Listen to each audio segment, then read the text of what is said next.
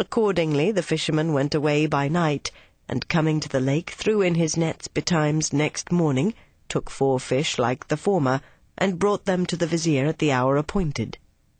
The minister took them himself, carried them to the kitchen, and shutting himself up with the cook, she cleaned them and put them on the fire. When they were fried on one side, and she had turned them upon the other, the kitchen wall again opened, and the same lady came in with the rod in her hand, struck one of the fish, spoke to it as before, and all four gave her the same answer. After they had spoken to the young lady, she overturned the frying pan with her rod and retired into the wall. The Grand Vizier being witness to what had passed, This is too wonderful and extraordinary, said he, to be concealed from the Sultan. I will inform him of this prodigy. The Sultan, being much surprised, sent immediately for the fisherman, and said to him, Friend, Cannot you bring me four more such fish? The fisherman replied, If your majesty will be pleased to allow me three days, I will do it. Having obtained his time, he went to the lake immediately, and at the first throwing in of his net, he caught four fish, and brought them directly to the Sultan, who was so much the more rejoiced, as he did not expect them so soon, and ordered him four hundred pieces of gold. As soon as the Sultan had the fish, he ordered them to be carried into his closet, with all that was necessary for frying them, and having shut himself up with the vizier, the minister cleaned them, put them into the pan, and when they were fried on one side, turned them upon the other. Then the wall of the closet opened, but instead of the young lady, there came out a black, in the habit of a slave, and of a gigantic stature, with a great green staff in his hand. He advanced toward the pan, and touching one of the fish with his staff, said with a terrible voice, Fish, are you in your duty? At these words the fish raised up their heads and answered, Yes, yes, we are. If you reckon, we reckon. If you pay your debts, we pay ours. If you fly, we overcome and are content.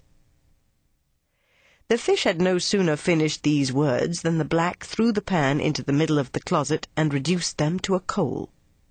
Having done this, he retired fiercely, and entering again into the aperture, it closed, and the wall appeared just as it did before.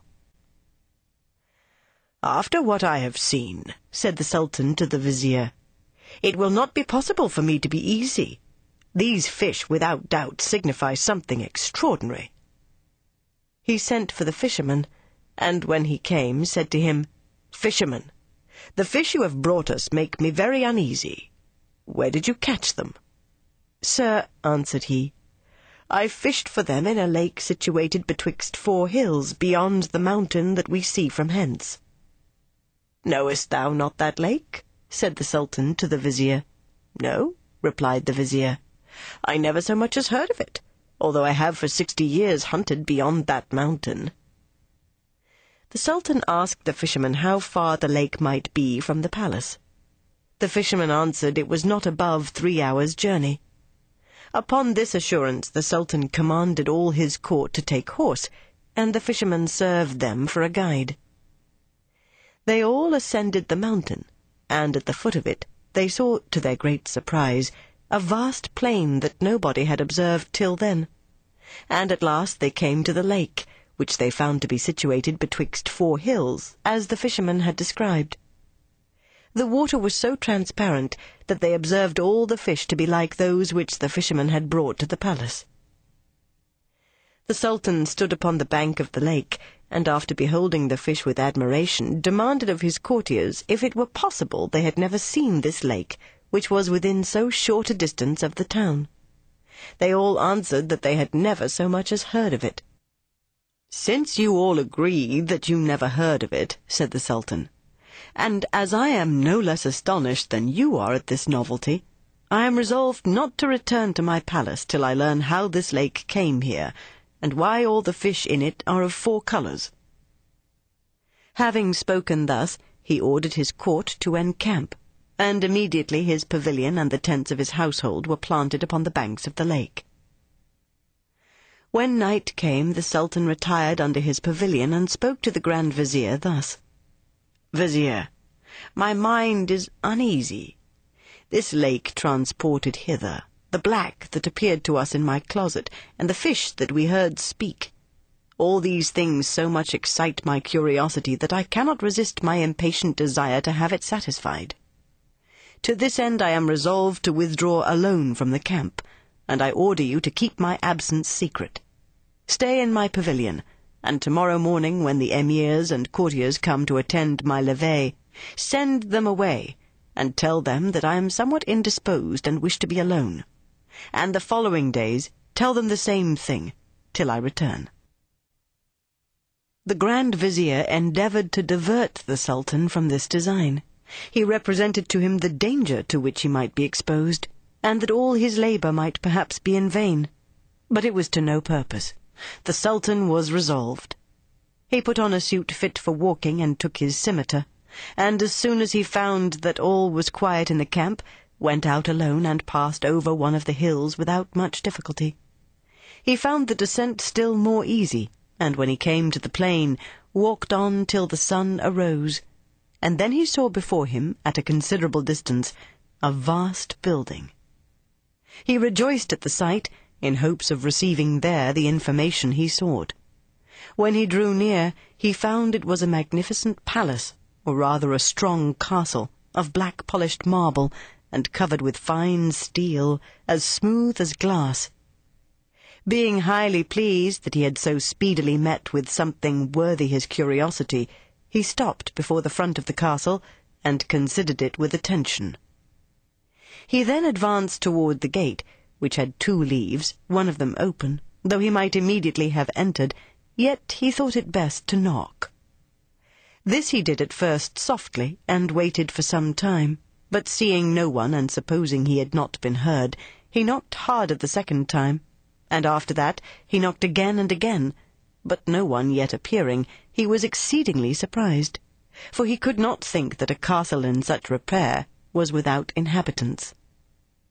If there be no one in it, said he to himself, I have nothing to fear, and if it be inhabited, I have wherewith to defend myself. At last he entered, and when he came within the porch, he cried, Is there no one here to receive a stranger who comes in for some refreshment as he passes by? He repeated the same words two or three times, but though he spoke very loud, he was not answered. The silence increased his astonishment. He came into a spacious court, and looked on every side for inhabitants, but discovered none. Perceiving nobody in the court, he entered the grand halls, which were hung with silk tapestry, the alcoves and sofas covered with stuffs of Mecca, and the porches with the richest stuffs of India. He came afterward into a superb saloon, in the middle of which was a fountain, with a lion of massy gold at each angle. Water issued from the mouths of the four lions, and as it fell, formed diamonds and pearls resembling a jet d'eau, which, springing from the middle of the fountain, rose nearly to the top of a cupola, painted in arabesque. The castle on three sides was encompassed by a garden, with parterres of flowers and shrubbery, and to complete the beauty of the place, an infinite number of birds filled the air with their harmonious notes, and always remained there, nets being spread over the garden and fastened to the palace to confine them. The Sultan walked from apartment to apartment where he found everything rich and magnificent. Being tired with walking, he sat down in a veranda, which had a view over the garden, reflecting upon what he had seen, when suddenly he heard the voice of one complaining in lamentable tones. He listened with attention, and heard distinctly these words, O fortune! Thou who wouldst not suffer me longer to enjoy a happy lot, forbear to persecute me, and by a speedy death put an end to my sorrows. Alas! Is it possible that I am still alive, after so many torments as I have suffered? The Sultan rose up, advanced toward the place whence he heard the voice, and coming to the door of a great hall, opened it, and saw a handsome young man, richly habited, seated upon a throne raised a little above the ground. Melancholy was painted on his countenance. The Sultan drew near and saluted him. The young man returned his salutation by an inclination of his head, not being able to rise, at the same time saying, My lord, I should rise to receive you, but am hindered by sad necessity, and therefore hope you will not be offended. My lord, replied the Sultan, I am much obliged to you for having so good an opinion of me. As to the reason of your not rising, whatever your apology be, I heartily accept it. Being drawn hither by your complaints, and afflicted by your grief, I come to offer you my help. I flatter myself that you will relate to me the history of your misfortunes, but inform me first of the meaning of the lake near the palace, where the fish are of four colours. Whose castle is this? How you came to be here? And why you are alone? Instead of answering these questions, the young man began to weep bitterly. How inconstant is fortune, cried he. She takes pleasure to pull down those she has raised. Where are they who enjoy quietly the happiness which they hold of her, and whose day is always clear and serene? The Sultan, moved with compassion to see him in such a condition, prayed him to relate the cause of his excessive grief. Alas, my lord, replied the young man, how is it possible but I should grieve, and my eyes be inexhaustible fountains of tears? At these words, lifting up his robe, he showed the Sultan that he was a man only from the head to the girdle, and that the other half of his body was black marble. The Sultan was much surprised when he saw the deplorable condition of the young man. That which you show me, said he, while it fills me with horror, excites my curiosity, so that I am impatient to hear your history, which no doubt must be extraordinary, and I am persuaded that the lake and the fish make some part of it. Therefore I conjure you to relate it. You will find some comfort in so doing, since it is certain that the unfortunate find relief in making known their distress. I will not refuse your request, replied the young man, though I cannot comply without renewing my grief. But I give you notice beforehand to prepare your ears, your mind, and even your eyes, for things which surpass all that the imagination can conceive. The History of the Young King of the Black Isles You must know, my lord, said the wretched prisoner, that my father, named Mahmud, was monarch of this country. This is the kingdom of the Black Isles, which takes its name from the four small neighbouring mountains, for those mountains were formerly isles, and the capital where the king my father resided was situated on the spot now occupied by the lake you have seen. The sequel of my history will inform you of the reason for those changes. The king my father died when he was seventy years of age. I had no sooner succeeded him than I married, and the lady I chose to share the royal dignity with me was my cousin. I had so much reason to be satisfied with her affection, and on my part loved her with so much tenderness, that nothing could surpass the harmony of our union. This lasted five years, at the end of which time I perceived the Queen ceased to delight in my attentions. One day after dinner while she was at the bath, I found myself inclined to repose, and lay down upon a sofa. Two of her ladies, who were then in my chamber, came and sat down, one at my head and the other at my feet, with fans in their hands to moderate the heat, and to prevent the flies from disturbing me. They thought I was asleep, and spoke in whispers, but as I only closed my eyes, I heard all their conversation. One of them said to the other, is not the queen wrong, not to love so amiable a prince? Certainly, replied her companion. I do not understand the reason, neither can I conceive why she goes out every night and leaves him alone. Is it possible that he does not perceive it? Alas, said the first, how should he? She mixes every evening in his liquor the juice of a certain herb, which makes him sleep so sound all night that she has time to go where she pleases, and as day begins to appear, she comes and wakes him by the smell of something she puts under his nostrils. You may guess, my lord, how much I was surprised at this conversation, and with what sentiments it inspired me. Yet whatever emotion it excited, I had sufficient self-command to dissemble, and feigned to awake without having heard a word. The Queen returned from the bath, we supped together, and she presented me with a cup full of such liquid as I was accustomed to drink but instead of putting it to my mouth, I went to a window that was open, threw out the water so quickly that she did not perceive it, and returned. Soon after, believing that I was asleep, she arose with so little precaution that she whispered loud enough for me to hear her distinctly, Sleep on, and may you never wake again. And so saying, she dressed herself and went out of the chamber. As soon as the queen, my wife, was gone, I arose in haste, took my scimitar, and followed her so quickly that I soon heard the sound of her feet before me, and then walked softly after her. She passed through several gates which opened upon her pronouncing some magical words, and the last she opened was that of the garden which she entered.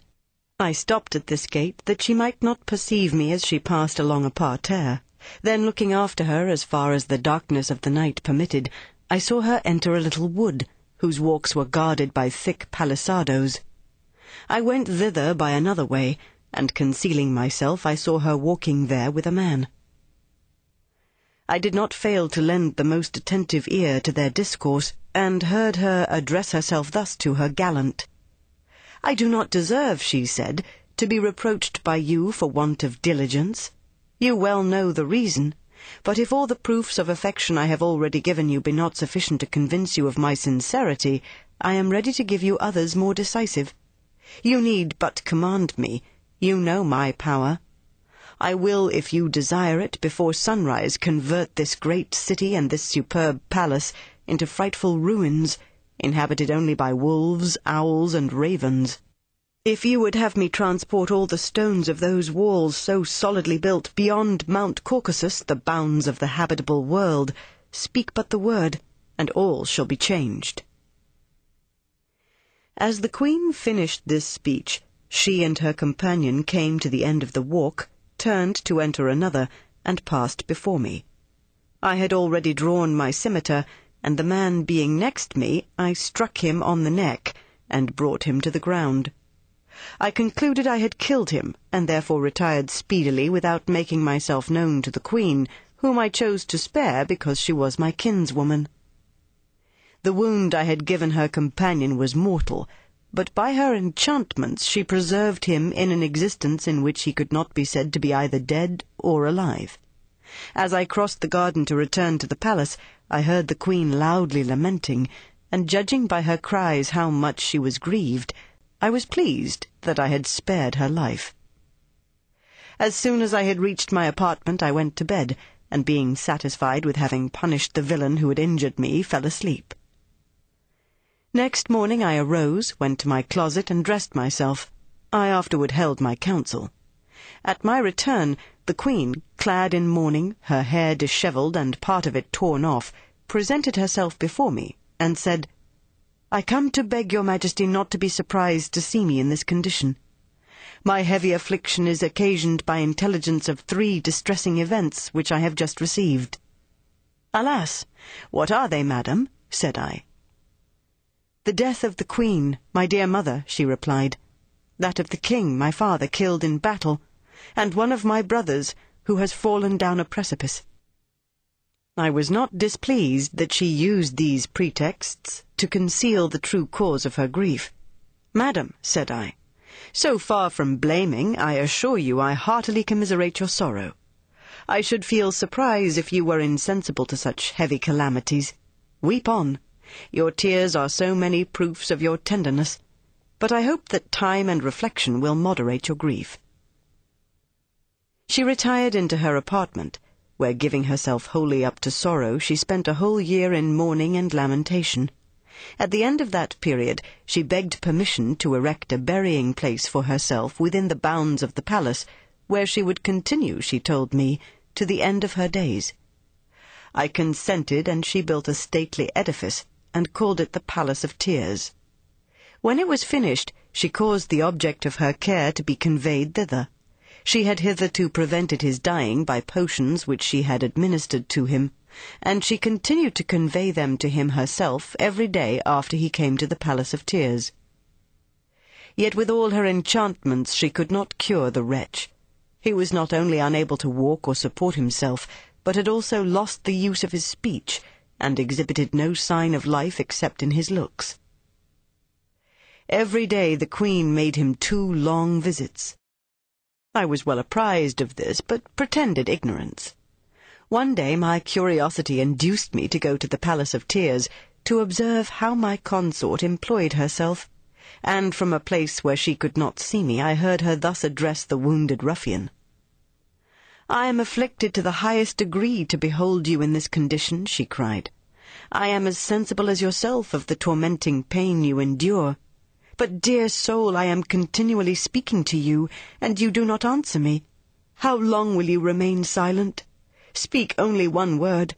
Alas, the sweetest moments of my life are these I spend here in partaking of your grief. At these words, which were several times interrupted by her sighs, I lost all patience, and discovering myself, came up to her and said, Madam, you have wept enough. It is time to give over this sorrow which dishonours us both. You have too much forgotten what you owe to me and to yourself. Sire, said she, if you have any kindness or compassion for me left, I beseech you to put no restraint upon me. Allow me to indulge my grief, which it is impossible for time to assuage. When I perceived that my remonstrance, instead of restoring her to a sense of duty, served only to increase her anguish, I ceased speaking and retired. She continued every day to visit her charge, and for two whole years abandoned herself to grief and despair. I went a second time to the Palace of Tears while she was there. I concealed myself again and heard her thus cry out, It is now three years since you spoke one word to me. You answer not the proofs I give you of my devotion by my sighs and lamentations. Is it from insensibility or contempt? O tomb, tell me by what miracle thou becamest the depository of the rarest treasure the world ever contained.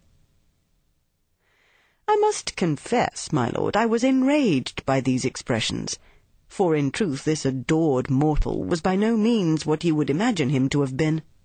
He was a black Indian, one of the original natives of this country.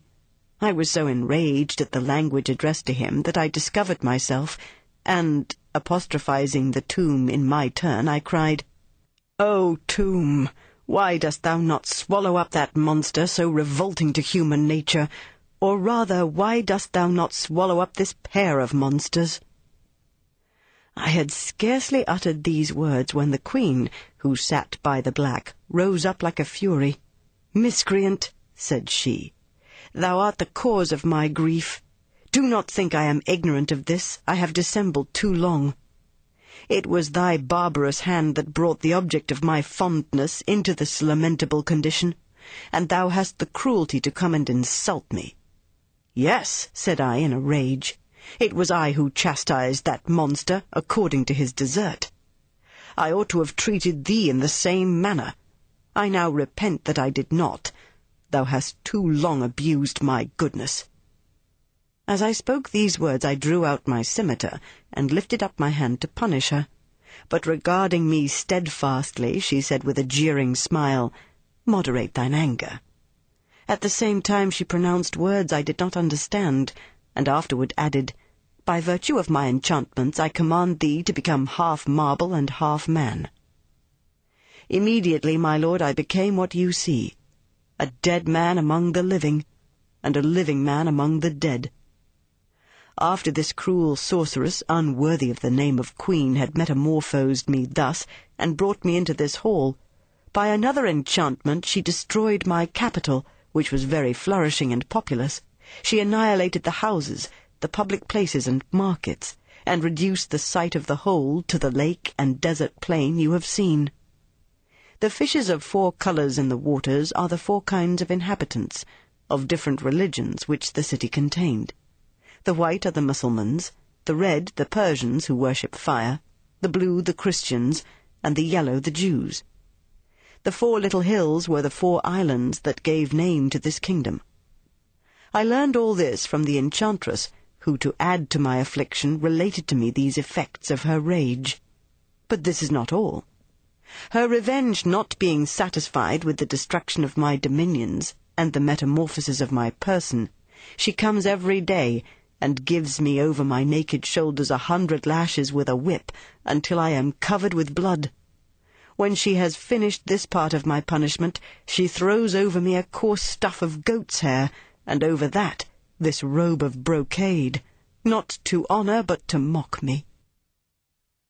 When he came to this part of his narrative, the young king could not restrain his tears, and the Sultan was himself so affected by the relation that he could not find utterance for any words of consolation. Shortly after, the young king, lifting up his eyes to heaven, exclaimed, Mighty Creator of all things, I submit myself to thy judgments, and to the decrees of thy providence. I endure my calamities with patience, since it is thy will that things should be as they are. But I hope that thy infinite goodness will ultimately reward me. The Sultan, greatly moved by the recital of this affecting story, and anxious to avenge the sufferings of the unfortunate prince, said to him, Inform me whither this perfidious sorceress retires, and where may be found the vile wretch who is entombed before his death. My lord, replied the prince, the Indian, as I have already told you, is lodged in the Palace of Tears, in a superb tomb constructed in the form of a dome. This palace joins the castle on the side in which the gate is placed. As to the queen, I cannot tell you precisely whither she retires, but every day at sunrise she goes to visit her charge, after having executed her bloody vengeance upon me. And you see I am not in a condition to defend myself. She carries to him the potion with which she has hitherto prevented his dying, and always complains of his never having spoken to her since he was wounded. Prince, said the Sultan, your condition can never be sufficiently deplored. No one can be more sensibly affected by your misfortune than I am. Never did anything so extraordinary befall any man. One thing only is wanting, the revenge to which you are entitled, and I will omit nothing in my power to effect it. In his subsequent conversation with the young prince, the Sultan told him who he was, and for what purpose he had entered the castle, and afterward informed him of a mode of revenge which he had devised. They agreed upon the measures they were to take for accomplishing their design, but deferred the execution of it till the following day. In the meantime, the night being far spent, the Sultan took some rest, but the young prince passed the night as usual without sleep, never having slept since he was enchanted. Next morning the Sultan arose with the dawn, and prepared to execute his design by proceeding to the Palace of Tears. He found it lighted up with an infinite number of flambeaux of white wax, and perfumed by a delicious scent issuing from several censers of fine gold of admirable workmanship. As soon as he perceived the bed where the Indian lay, he drew his scimitar, and deprived him of his wretched life, dragged his corpse into the court of the castle, and threw it into a well. After this he went and lay down in the black's bed, placed his scimitar under the covering, and waited to complete his design. The Queen arrived shortly after. She first went into the chamber of her husband, the King of the Black Islands, stripped him, and with unexampled barbarity gave him a hundred stripes. The unfortunate prince filled the palace with his lamentations, and conjured her in the most affecting tone to take pity on him. But the cruel wretch ceased not till she had given the usual number of blows. You had no compassion, said she, and you are to expect none from me. After the enchantress had given her husband a hundred blows with the whip, she put on again his covering of goat's hair and his brocade gown over all. She went afterward to the Palace of Tears, and as she entered renewed her tears and lamentations. Then approaching the bed where she thought the Indian lay, Alas, said she, addressing herself to the Sultan, conceiving him to be the black. My son, my life, will you always be silent? Are you resolved to let me die without affording me the comfort of hearing your voice? The Sultan, as if he had awaked out of a deep sleep, and counterfeiting the pronunciation of the blacks, answered the Queen with a grave tone. There is no strength or power but in God alone, who is almighty. At these words the enchantress, who did not expect them, uttered a loud exclamation of joy. My dear lord, cried she, do I not deceive myself? Is it certain that I hear you, and that you speak to me? Unhappy woman, said the Sultan, art thou worthy that I should answer thee? Alas, replied the Queen, why do you reproach me thus?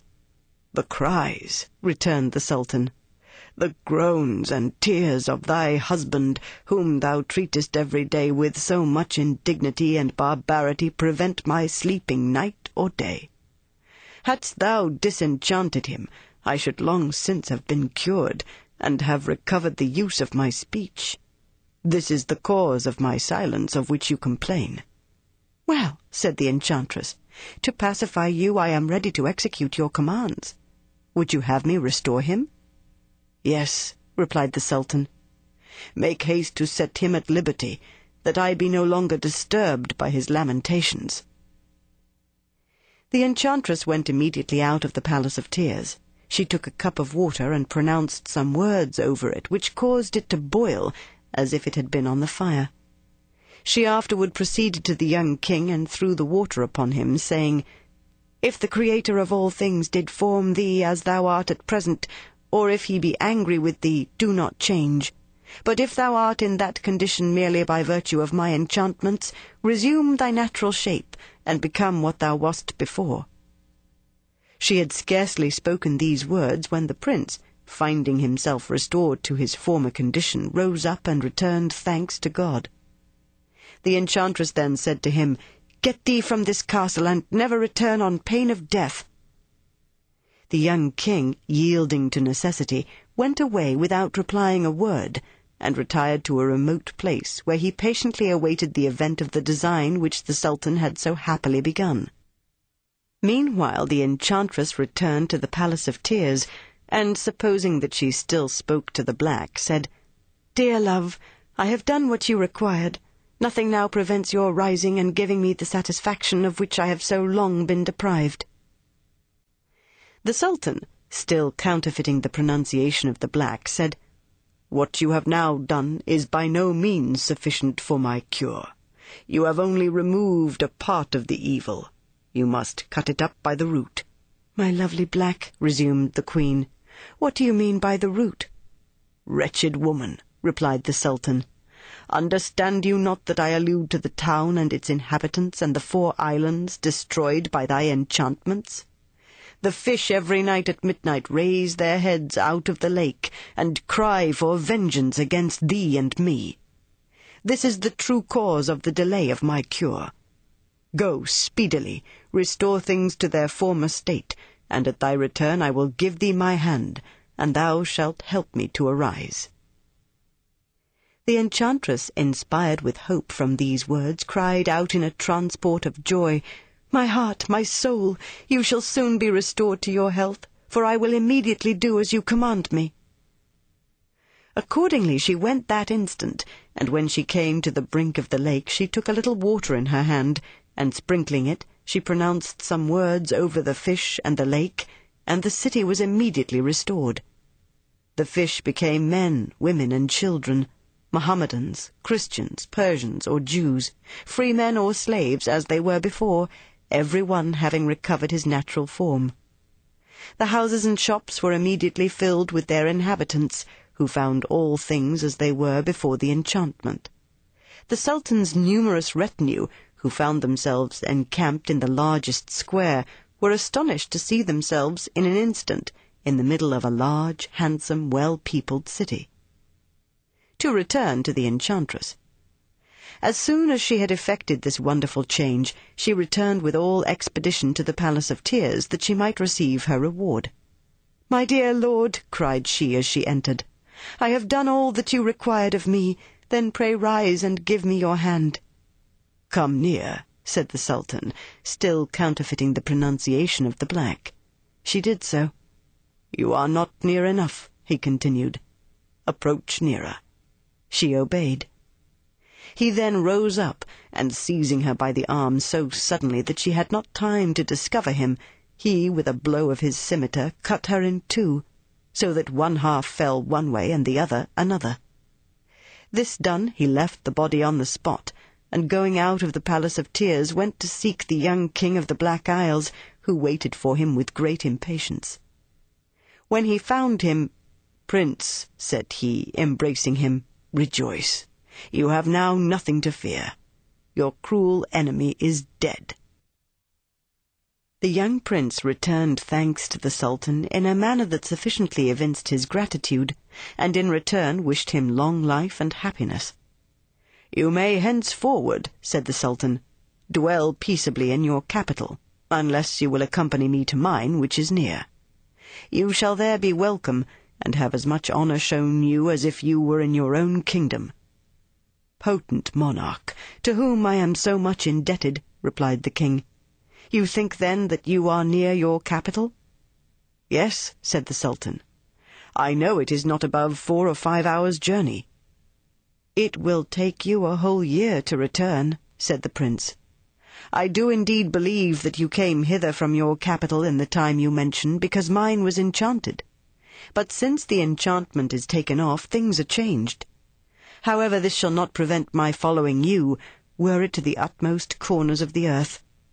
You are my deliverer, and that I may give you proofs of my acknowledgment of this during my whole life, I am willing to accompany you, and to leave my kingdom without regret. The Sultan was extremely surprised to understand that he was so far from his dominions, and could not imagine how it could be. But the young king of the Black Islands convinced him beyond a possibility of doubt. Then the Sultan replied, It is no matter. The trouble of returning to my own country is sufficiently recompensed by the satisfaction of having obliged you, and by acquiring you for a son. For since you will do me the honour to accompany me, as I have no child, I look upon you as such, and from this moment appoint you my heir and successor. The young prince then employed himself in making preparations for his journey, which were finished in three weeks, to the great regret of his court and subjects, who agreed to receive at his hands one of his nearest kindred for their monarch. At length the Sultan and the young prince began their journey, with a hundred camels laden with inestimable riches from the treasury, followed by fifty handsome gentlemen on horseback, perfectly well mounted and dressed. They had a pleasant journey, and when the Sultan, who had sent couriers to give advice of his delay, and of the adventure which had occasioned it, approached his capital, the principal officers came to receive him, and to assure him that his long absence had occasioned no alteration in his empire. The inhabitants also came out in great crowds, received him with acclamations, and made public rejoicings for several days. The day after his arrival, the Sultan acquainted his courtiers with his adoption of the King of the Four Black Islands, who was willing to leave a great kingdom to accompany and live with him, and in reward for their loyalty he made each of them presents according to their rank. As for the fisherman, as he was the first cause of the deliverance of the young prince, the Sultan gave him a plentiful fortune, which made him and his family happy the rest of his days. The Story of Gulnar of the Sea there was in olden time, and in an ancient age and period in the land of the Persians, a king named Schahzaman, and the place of his residence was Khorasan. He had not been blessed during his whole life with a male child nor a female, and he reflected upon this one day, and lamented that the greater portion of his life had passed, and he had no heir to take the kingdom after him, as he had inherited it from his fathers and forefathers so the utmost grief befell him on this account. Now while he was sitting one day, one of his Mamelukes came in to him and said to him, O my lord, at the door is a slave girl with a merchant, none more beautiful than she hath been seen. And he replied, Bring to me the merchant and the slave girl. The merchant and the slave girl therefore came to him, and when he saw her, he found her to resemble the lance in straightness and slenderness. She was wrapped in a garment of silk embroidered with gold, and the merchant uncovered her face, whereupon the place was illuminated by her beauty, and there hung down from her forehead seven locks of hair reaching to her anklets. The king therefore wondered at the sight of her, and at her beauty, and her stature, and justness of form. And he said to the merchant, O sheikh, for how much is this damsel to be sold? The merchant answered, Oh, my lord, I purchased her for two thousand pieces of gold of the merchant who owned her before me, and I have been for three years travelling with her, and she hath cost to the period of her arrival at this place three thousand pieces of gold, and she is a present from me unto thee. Upon this the king conferred upon him a magnificent robe of honour, and gave orders to present him with ten thousand pieces of gold. So he took them and kissed the hands of the king, thanking him for his beneficence, and departed. Then the king committed the damsel to the tire women, saying to them, Amend the state of this damsel, and deck her, and furnish for her a private chamber, and take her into it. He also gave orders to his chamberlains that everything which she required should be conveyed to her. The seat of government where he resided was on the shore of the sea, and his city was called the White City. And they conducted the damsel into a private chamber, which chamber had windows overlooking the sea, and the king commanded his chamberlains to close all the doors upon her after taking to her all that she required. The king then went in to visit the damsel, but she rose not to him, nor took any notice of him. So the king said, It seemeth that she hath been with people who have not taught her good manners. And looking at the damsel, he saw her to be a person surpassing in loveliness. Her face was like the disk of the moon at the full, or the shining sun in the clear sky, and he wondered at her beauty, extolling the perfection of God the Creator. Then the king advanced to the damsel, and seated himself by her side, pressed her to his bosom, and kissed her lips, which he found to be sweeter than honey. After this he gave orders to bring tables of the richest viands, comprising dishes of every kind, and he ate and put morsels into her mouth until she was satisfied, but she spoke not a single word. The king talked to her and inquired of her her name, but she was silent, not uttering a word nor returning him an answer, ceasing not to hang down her head toward the ground. And what protected her from the anger of the king was her beauty and her tenderness of manner. So the king said within himself, Extolled be the perfection of God, the creator of this damsel. How elegant is she, saving that she doth not speak. Then the king asked the female slaves whether she had spoken, and they answered him, from the time of her arrival to the present moment she hath not spoken one word, and we have not heard her talk. The king therefore caused some of them to come and sing to her, and make merry with her, thinking that then she might perhaps speak.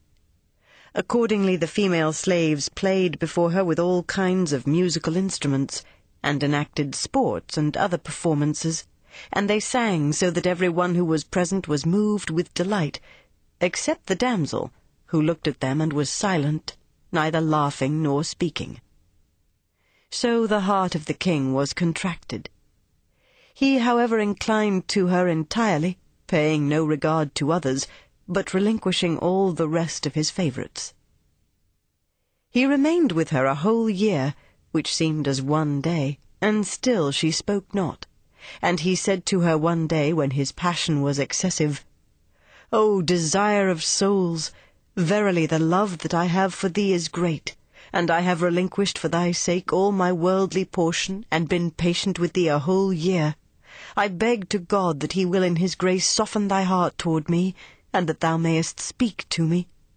Or if thou be dumb, inform me by a sign, that I may give up hope of thy speaking. I also beg of God that he will bless thee with a son, that may inherit my kingdom after me for I am solitary, having none to be my heir, and my age hath become great. I conjure thee then, by Allah, if thou love me, that thou return me a reply. And upon this the damsel hung her head toward the ground, meditating. Then she raised her head, and smiled in the face of the king, whereat it appeared to the king that lightning filled the private chamber, and she said, O magnanimous king, God hath answered thy prayer, for I am about to bring thee a child, and the time is almost come. And were it not that I knew this thing, I had not spoken to thee one word. And when the king heard what she said, his face brightened up with happiness, and he kissed her hands by reason of the violence of his joy, and said, Praise be to God, who hath favoured me with things that I desired, the first thy speaking, and the second thy information that thou art about to bring me a child.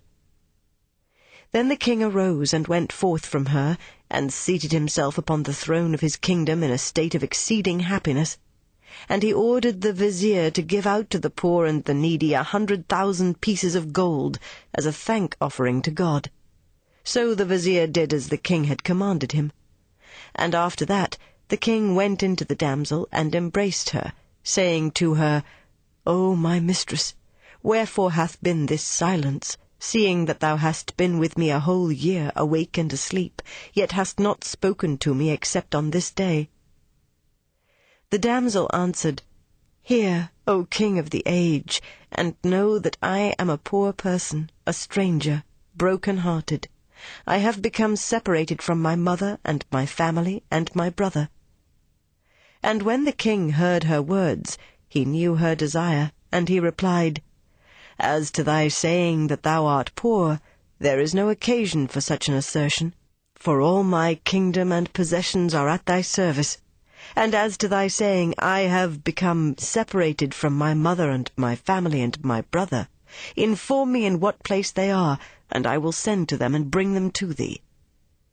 So she said to him, Know, O king, that my name is Gulnar, pomegranate flower, of the sea, my father was one of the kings of the sea, and he died and left to us the kingdom.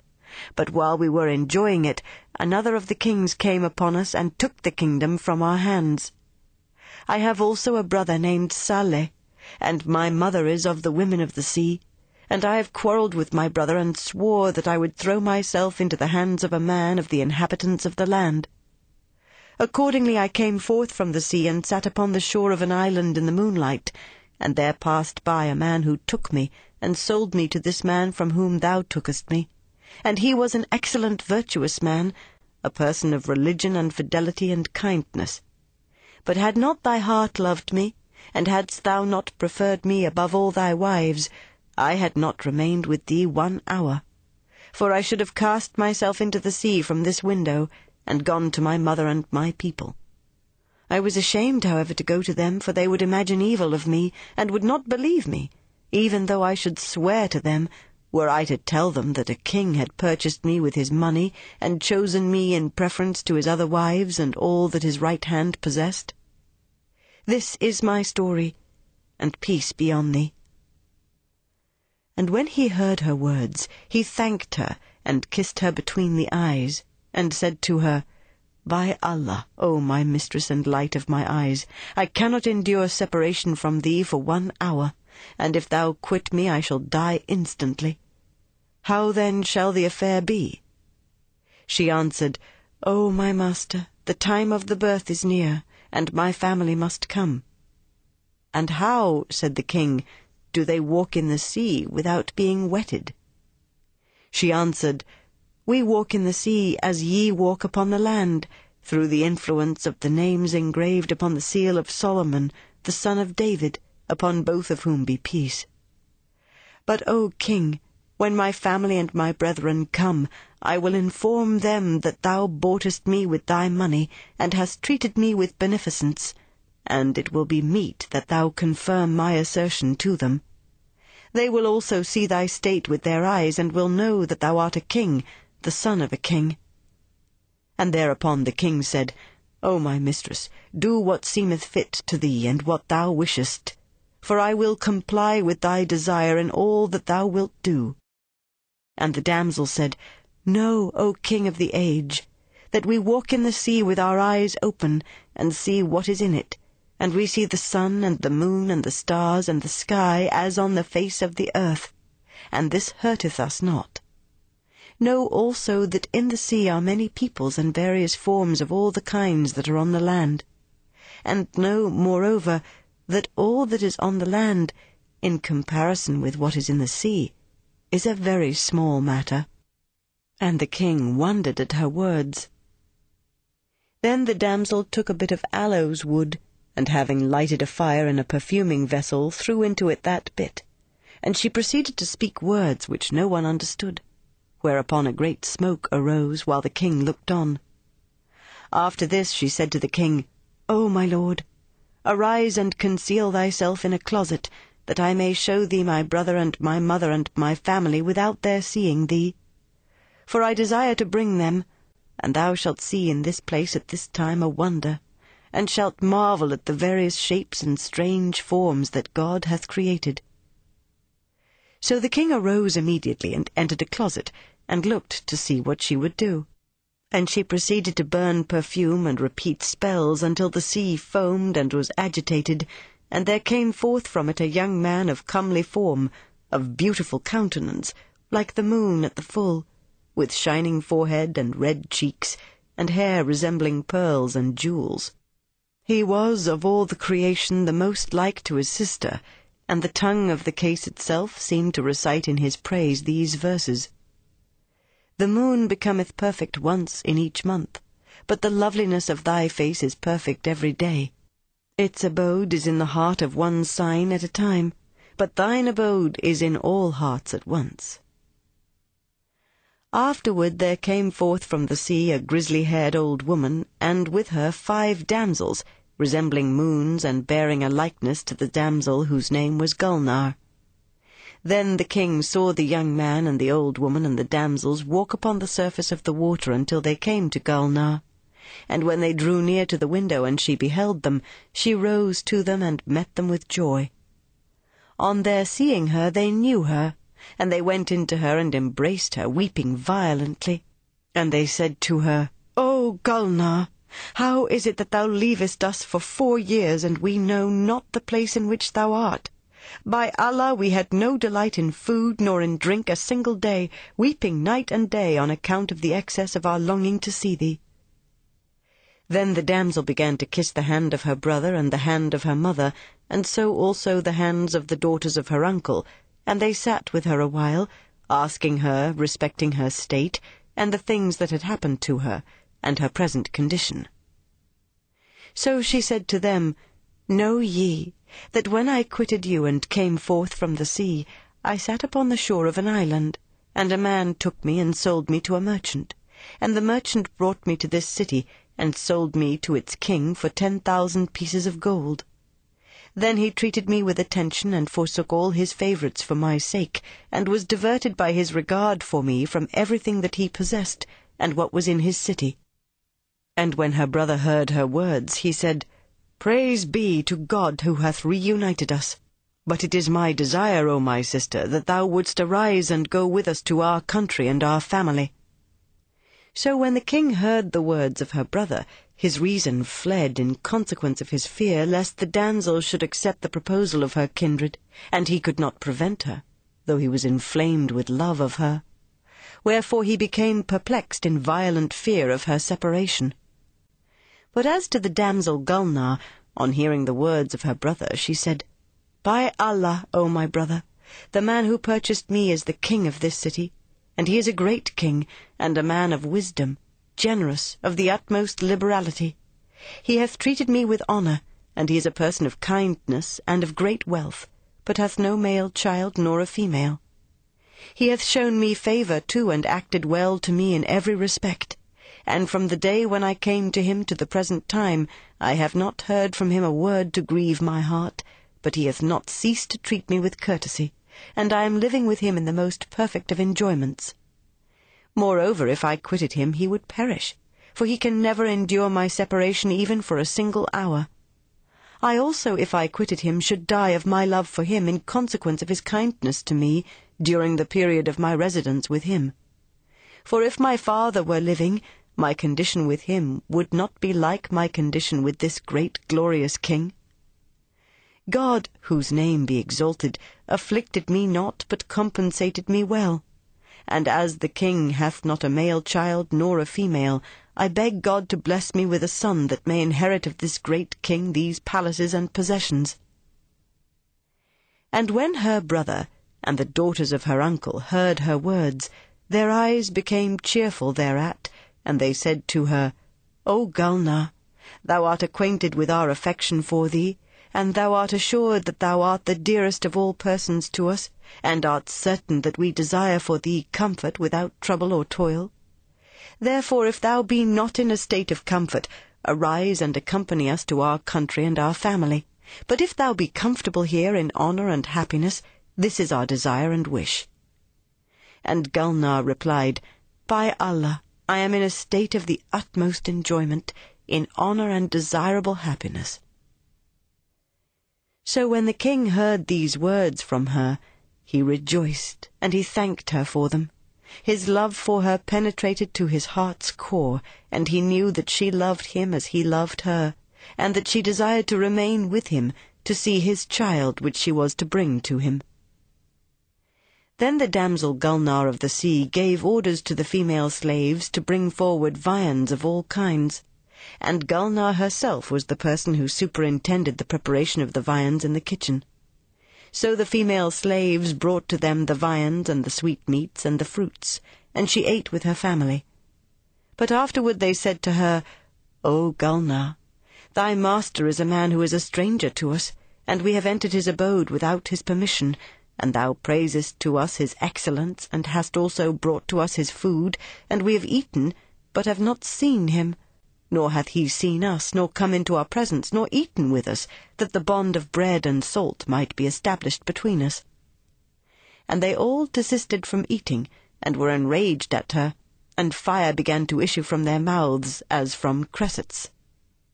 So when the king beheld this, his reason fled, in consequence of the violence of his fear of them. Then Gulnar rose to them and soothed their hearts after which she walked along until she entered the closet in which was the king her master, and she said to him, O my master, didst thou see and didst thou hear my thanks to thee, and my praise of thee in the presence of my family? And didst thou hear what they said to me, that they desired to take me with them to our family and our country? The king answered her, I heard and saw. May God recompense thee. By Allah, I knew not the extent of the love that thou feelest for me until this blessed hour. She replied, O my master, is the recompense of beneficence aught but beneficence? How then could my heart be happy to quit thee and to depart from thee? Now I desire of thy goodness that thou come and salute my family, that they may see thee, and that pleasure and mutual friendship may ensue. For know, O king, that my brother and my mother and the daughters of my uncle have conceived a great love for thee in consequence of my praising thee to them, and they have said, We will not depart from thee to our country until we have an interview with the king and salute him. And the king said to her, I hear and obey, for this is what I desire. He then rose from his place and went to them and saluted them with the best salutation, and they hastened to rise to him. They met him in the most polite manner, and he sat with them in the pavilion, ate with them at the table, and remained with them for a period of thirty days. Then they desired to return to their country and abode. So they took leave of the king and Queen Gulnar of the sea, and departed from them after the king had treated them with the utmost honour. After this Gulnar gave birth to a boy, resembling the moon at the full, whereat the king experienced the utmost happiness, because he had not before been blessed with a son nor a daughter during his life. They continued the rejoicings and the decoration of the city for a period of seven days, in the utmost happiness and enjoyment. And on the seventh day, the mother of Gulnar and her brother and the daughters of her uncle all came, when they knew that she had given birth to her child. The king met them, rejoicing at their arrival, and said to them, I said that I would not name my son until ye should come, and that ye should name him according to your knowledge. And they named him Bedr Besim, smiling full moon, all of them agreeing as to this name. They then presented the boy to his maternal uncle, Saleh, who took him upon his hands, and rising with him from among them, walked about the palace to the right and left, after which he went forth with him from the palace, descended with him to the sea, and walked on until he became concealed from the eye of the king. So when the king saw that he had taken his son and disappeared from him at the bottom of the sea, he despaired of him, and began to weep and wail. But Gulnar, seeing him in this state, said to him, O king of the age, fear not nor grieve for thy son, for I love my child more than thou and my child is with my brother. Therefore fear not his being drowned. If my brother knew that any injury would betide the little one, he had not done what he hath done. And presently he will bring thee thy son safe, if it be the will of God, whose name be exalted. And but a short time had elapsed, when the sea was agitated, and the uncle of the little one came forth from it, having with him the king's son safe. And he flew from the sea until he came to them, with the little one in his arms, silent, and his face resembling the moon in the night of its fulness. Then the uncle of the little one looked toward the king and said to him, Perhaps thou fearedst some injury to thy son, when I descended into the sea, having him with me. So he replied, Yes, O my master, I feared for him, and I did not imagine that he would ever come forth from it safe. And Saleh said to him, O king of the land, we applied to his eyes a lotion that we know, and repeated over him the names engraved upon the seal of Solomon, the son of David. For when a child is born among us, we do to him as I have told thee. Fear not therefore on his account drowning, nor suffocation, nor all the seas if he descend into them. Like as ye walk upon the land, we walk in the sea. He then took forth from his pocket a case, written upon and sealed, and he broke its seal and scattered its contents, whereupon there fell from it strung jewels consisting of all kinds of jacinths and other gems, together with three hundred oblong emeralds, and three hundred oblong large jewels of the size of the eggs of the ostrich, the light of which was more resplendent than the light of the sun and the moon. And he said, O king of the age, these jewels and jacinths are a present from me unto thee, for we never brought thee a present because we knew not the place of Gulnar's abode. So when we saw thee to have become united to her, and that we all had become one, we brought thee this present. And after every period of a few days, we will bring thee the like of it. For these jewels and jacinths with us are more plentiful than the gravel upon the land and we know the excellent among them and the bad, and the places where they are found, and they are of easy access to us.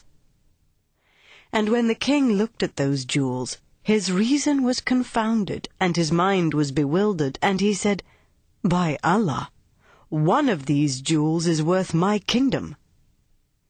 Then the king thanked Saleh of the sea for his generosity, and looking toward the queen Gulnar, said to her, I am abashed at thy brother, for he hath shown favour to me and presented me with this magnificent present which the people of the earth would fail to procure. So Gulnar thanked her brother for that which he had done, but her brother said, O king of the age, to thank thee hath been incumbent on us, for thou hast treated my sister with beneficence, and we have entered thine abode and eaten of thy provision. Then Saleh said, if we stood serving thee, O King of the age, a thousand years regarding nothing else, we could not requite thee, and our doing so would be but a small thing in comparison with thy desert. And Saleh remained with the king, he and his mother and the daughters of his uncle, forty days, after which he arose and kissed the ground before the king, the husband of his sister. So the king said to him, what dost thou desire, O Saleh? And he answered, O King of the age, we desire of thy goodness that thou wouldst give us permission to depart, for we have become desirous of seeing again our family and our country, and our relations and our homes. We will not, however, relinquish the service of thee, nor that of my sister, nor the son of my sister. And by Allah, O King of the age, to quit you is not pleasant to my heart. But how can we act when we have been reared in the sea and the land is not agreeable to us? So when the king heard his words, he rose upon his feet and bade farewell to Saleh of the sea and his mother and the daughters of his uncle, and they wept together on account of the separation. Then they said to the king, We will never relinquish you, but after every period of a few days we will visit you and after this they flew toward the sea, and descended into it, and disappeared. The king treated Gulnar with beneficence, and honoured her exceedingly, and the little one grew up well. And his maternal uncle, with his grandmother and the daughters of his uncle, after every period of a few days, used to come to the residence of the king, and to remain with him a month, and then return to their places. The boy ceased not to increase in beauty and loveliness until his age became fifteen years, and he was incomparable in his perfect beauty and his stature and his justness of form. He had learned writing and reading, and history and grammar and philology and archery, and he learned to play with the spear, and he also learned horsemanship, and all that the sons of the kings required. There was not one of the children of the inhabitants of the city, men and women, that talked not of the charms of that young man, for he was of surpassing loveliness and perfection, and the king loved him greatly. Then the king summoned the vizier and the emirs, and the lords of the empire, and the great men of the kingdom, and made them swear by binding oaths that they would make Bedr Besim king over them after his father. So they swore to him by binding oaths, and rejoiced thereat. And the king himself was beneficent to the people, courteous in speech, and of auspicious aspect. And on the following day the king mounted, together with the lords of the empire, and all the emirs, and all the soldiers, and they ceased not to proceed until they arrived at the vestibule of the palace, the king's son riding. Thereupon he alighted, and his father embraced him, he and the emirs, and they seated him upon the throne of the kingdom, while his father stood, as also did the emirs before him. Then Bedr Besim judged the people, displaced the tyrannical, and invested the just, and continued to give judgment until near midday, when he rose from the throne of the kingdom and went in to his mother, Gulnar of the sea, having upon his head the crown, and resembling the moon. So when his mother saw him and the king before him, she rose to him and kissed him, and congratulated him on his elevation to the dignity of sultan and she offered up a prayer in favor of him and his father for length of life and victory over their enemies. He then sat with his mother and rested, and when the time of afternoon prayers arrived, he rode with the emirs before him until he came to the horse course, where he played with arms till the time of nightfall, together with his father and the lords of his empire, after which he returned to the palace with all the people before him. Every day he used to ride to the horse course, and when he returned, he sat to judge the people, and administered justice between the emir and the poor man. He ceased not to do thus for a whole year, and after that he used to ride to the chase, and go about through the cities and provinces that were under his rule, making proclamation of safety and security, and doing as do the kings. And he was incomparable among the people of his age in glory and courage, and in justice to the people. Now it came to pass that the old king, the father of Bedr Besim, fell sick one day, whereupon his heart throbbed, and he felt that he was about to be removed to the mansion of eternity. Then his malady increased, so that he was at the point of death. He therefore summoned his son and charged him to take care of his subjects and his mother, and all the lords of his empire and all the dependents. He also made them swear and covenanted with them a second time that they would obey his son, and he confided in their oaths. And after this he remained a few days, and was admitted to the mercy of God, whose name be exalted. His son Bedr Besim and his wife Gulnar and the emirs and viziers and the lords of the empire mourned over him, and they made for him a tomb, and buried him in it, and continued the ceremonies of mourning for him a whole month. Saleh, the brother of Gulnar, and her mother, and the daughters of her uncle also came, and consoled them for the loss of the king. They said, O Gulnar, if the king hath died, he hath left this ingenuous youth, and he who hath left such as he is hath not died. This is he who hath not an equal, the crushing lion and the splendid moon. Then the lords of the empire and the grandees went in to the king Bedr Besim, and said to him, O king, there is no harm in mourning for the king, but mourning becometh not any save women, Therefore trouble not thy heart and ours by mourning for thy father, for he hath died and left thee, and he who hath left such as thou art hath not died.